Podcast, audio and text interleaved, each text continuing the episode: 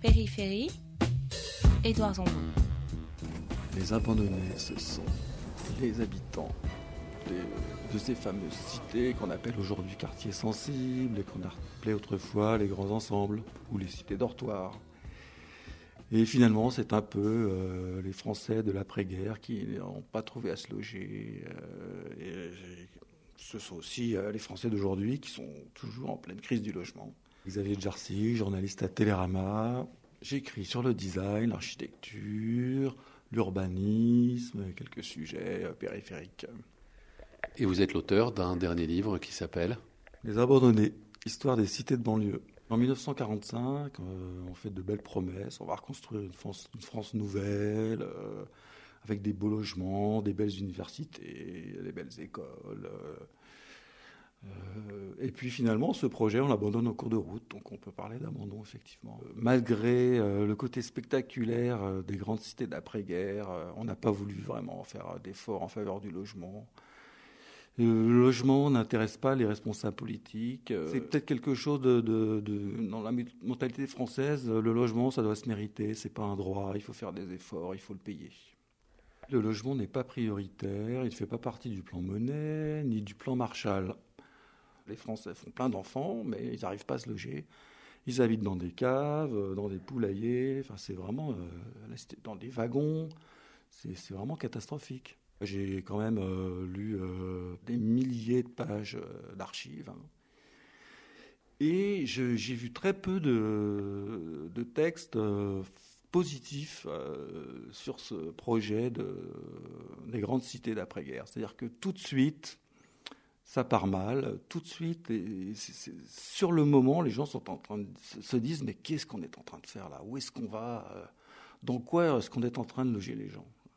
Donc on décide de construire des grands ensembles, mais on oublie tout ce qui va avec, tous les équipements. C'est ça le constat de départ. Voilà, on oublie de construire des villes et on oublie que les villes, c'est pas seulement des logements, ce sont aussi euh, des services publics. C'est une construction euh, intellectuelle et politique. Personne ne sait vraiment qui doit euh, construire les équipements publics. Est-ce que c'est les constructeurs? Est-ce que c'est l'État? Est-ce que c'est les communes? C'est un flou général. Ça se passe dans une véritable confusion et on s'aperçoit que le service public à la française, bah, finalement, c'est un mythe. Et en plus, il fallait payer pour obtenir, euh, je ne sais pas, un bureau de poste, il fallait avancer les, les, financements, ou une gare, ou enfin. Euh, ça, se passait vraiment de, dans l'improvisation la plus totale. Y a-t-il, selon vous, dans, cette, dans ce demi-siècle de reconstruction, une, logique de classe? Oui, je pense que c'est en fait c'est même une guerre de classe, hein, une guerre territoriale. Hein. C'est-à-dire que on voit bien euh, ce qui se passe avec la façon dont on a traité euh, le, mouvement HLM. Au départ, les HLM, ce sont des organismes publics, mais qui sont libres de leur gestion et qui surtout euh, ne veulent pas fabriquer justement un habitat de classe, c'est-à-dire qu'on doit pouvoir loger un petit peu tout le monde. Et peu à peu, les gouvernements successifs limitent le logement HLM à euh, une catégorie sociale particulière, c'est-à-dire les familles avec enfants à revenus modestes. Qu'est-ce que ça permet en fait? Ça permet d'un côté de mettre les pauvres et de l'autre côté de créer un marché du logement pour les gens qui ont de l'argent, tout simplement.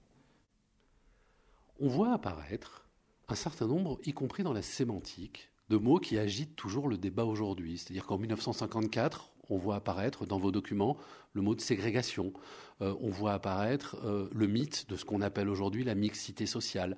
Euh, ces débats, finalement, n'ont jamais été solutionnés alors que les diagnostics ont été posés depuis plus de 50 ans. Oui, parce qu'en 1945, il y avait quand même le grand espoir d'une société sans classe. Hein. C'est pour ça qu'il y a des gens qui se sont battus pendant la guerre. Donc il y avait vraiment euh, cette conviction qu'on allait construire euh, une France plus égalitaire. Et puis très vite, les gens s'aperçoivent que euh, par un certain nombre de décisions, toujours techniques, très compliquées, on finit par parquer les gens par catégorie sociale. Des poches de pauvreté qui ont été créées volontairement, enfin en tout cas sciemment, par l'État, par les responsables politiques de l'époque. C'est un exemple d'absurdité en matière d'urbanisme, parce qu'au départ, c'est un village de 3000 habitants, dont la population est multipliée par 10, sur lequel on va construire un grand ensemble HLM, la Grande Borne, imposé par l'État, et euh, de l'autre côté de l'autoroute du Sud, un grand ensemble privé, la plus grande copropriété de France, Grigny 2.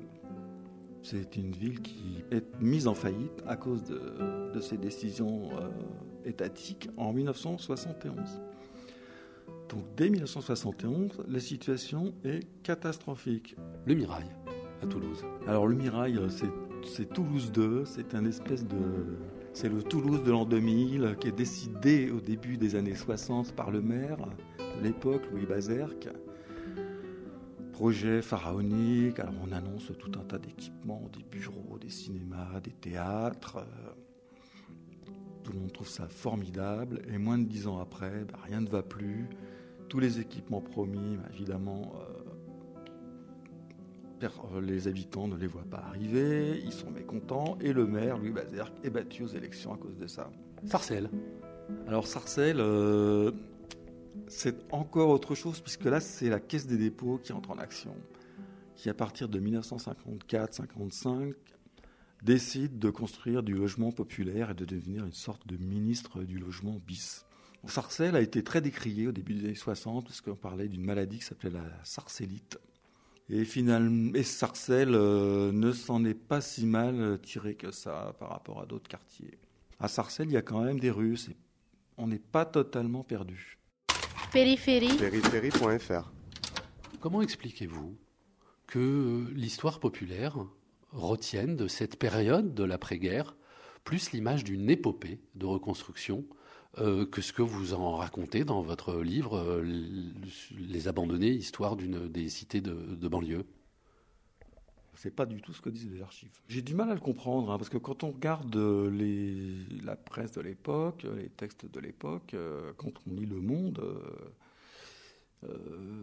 très très vite, à la fin des années 60, cette notion d'épopée a complètement disparu. Ils sont consternés par ce qui se passe dans des dans des villes comme, euh, enfin dans des cités comme les 4000 à la Courneuve. Dès la fin des années 60, il y a des articles pour avertir, que les choses sont en train de mal tourner.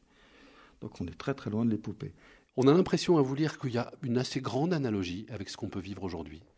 Ah oui, oui. Bah, on, voit que le gouvernement Macron a promis un choc de l'offre en matière de logement. Et qu'est-ce qui se passe? La production est en train de baisser on multiplie les contraintes euh, à l'encontre des organismes HLM, hein, tout en annonçant qu'on relance le logement. Effectivement, c'est toujours euh, cette même euh, idéologie qui consiste à penser que le logement, c'est pas si important que ça, finalement. On peut faire des économies dessus. C'est invraisemblable. Il y a quelque chose d'assez manifeste dans ce que vous décrivez sur les grands projets de grands ensembles. Euh, c'est une forme d'entêtement.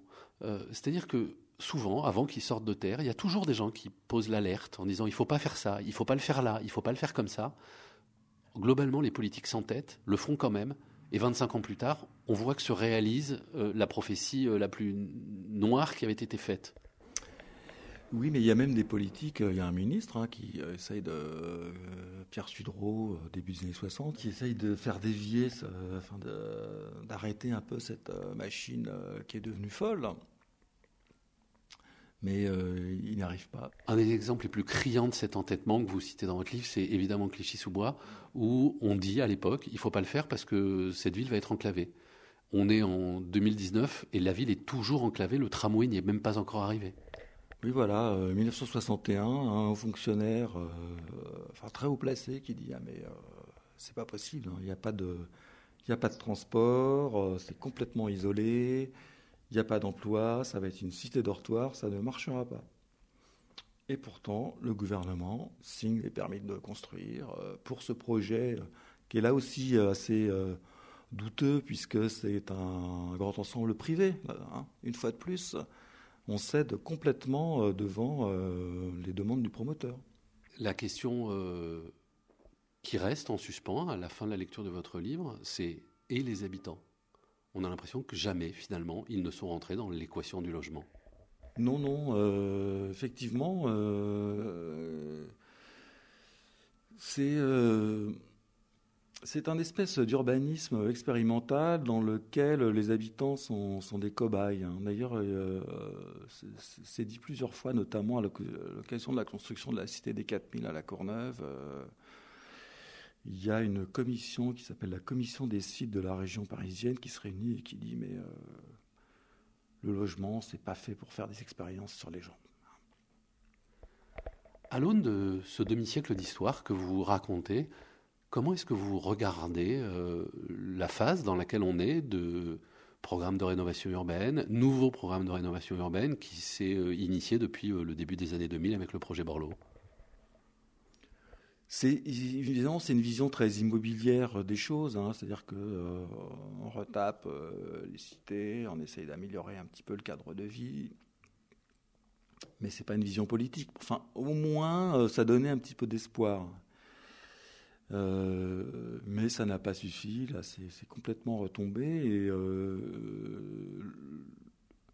je pense que le, son, le deuxième plan Borloo, si on peut dire qu'il a présenté cette, cette année, euh, aurait eu le mérite de mettre l'accent sur la mise à niveau des banlieues en termes d'équipement public. Donc, c'était plutôt une bonne chose. Malheureusement, il ne se réalise pas. Et là, euh, je ne suis pas très optimiste, hein, puisque euh, il y a une accentuation de l'écart entre les quartiers riches et les quartiers pauvres, pour dire les choses de façon un peu euh, schématique. Est-ce que partant des mêmes diagnostics 50 ans plus tard, on recommet les mêmes erreurs? Ah oui, ça revient là. On recommence à diminuer la qualité des logements sociaux. C'est très, étonnant parce que tout ça revient en ce moment. J'ai l'impression que bah, n'a retenu aucune leçon de, ce qui s'est passé euh, il y a 50 ans. Il n'y a pas de vraie réflexion sur l'urbanisme. Euh, L'urbanisme aujourd'hui, qui est-ce qui l'élabore Euh, Ce sont les promoteurs immobiliers et la grande distribution. Ce que vous dites, c'est que finalement, au XXe siècle, la France n'a jamais cherché ou n'a jamais été capable de construire des villes. Elle a construit des bouts de quartiers d'habitat, mais elle n'a jamais pensé la ville. Non, et euh, on est passé de 40 millions d'habitants euh, en 1945 à bientôt euh, 70, sans construire de villes, à part euh, les villes nouvelles. euh, la France a passé son temps à bricoler, effectivement. Moi, je pense qu'il faudrait une action en justice. hein. Il faudrait euh, poursuivre l'État pour non-respect euh, du principe d'égalité euh, des citoyens devant le service public. Tant que ça n'arrivera pas, euh, on ne s'en occupera pas.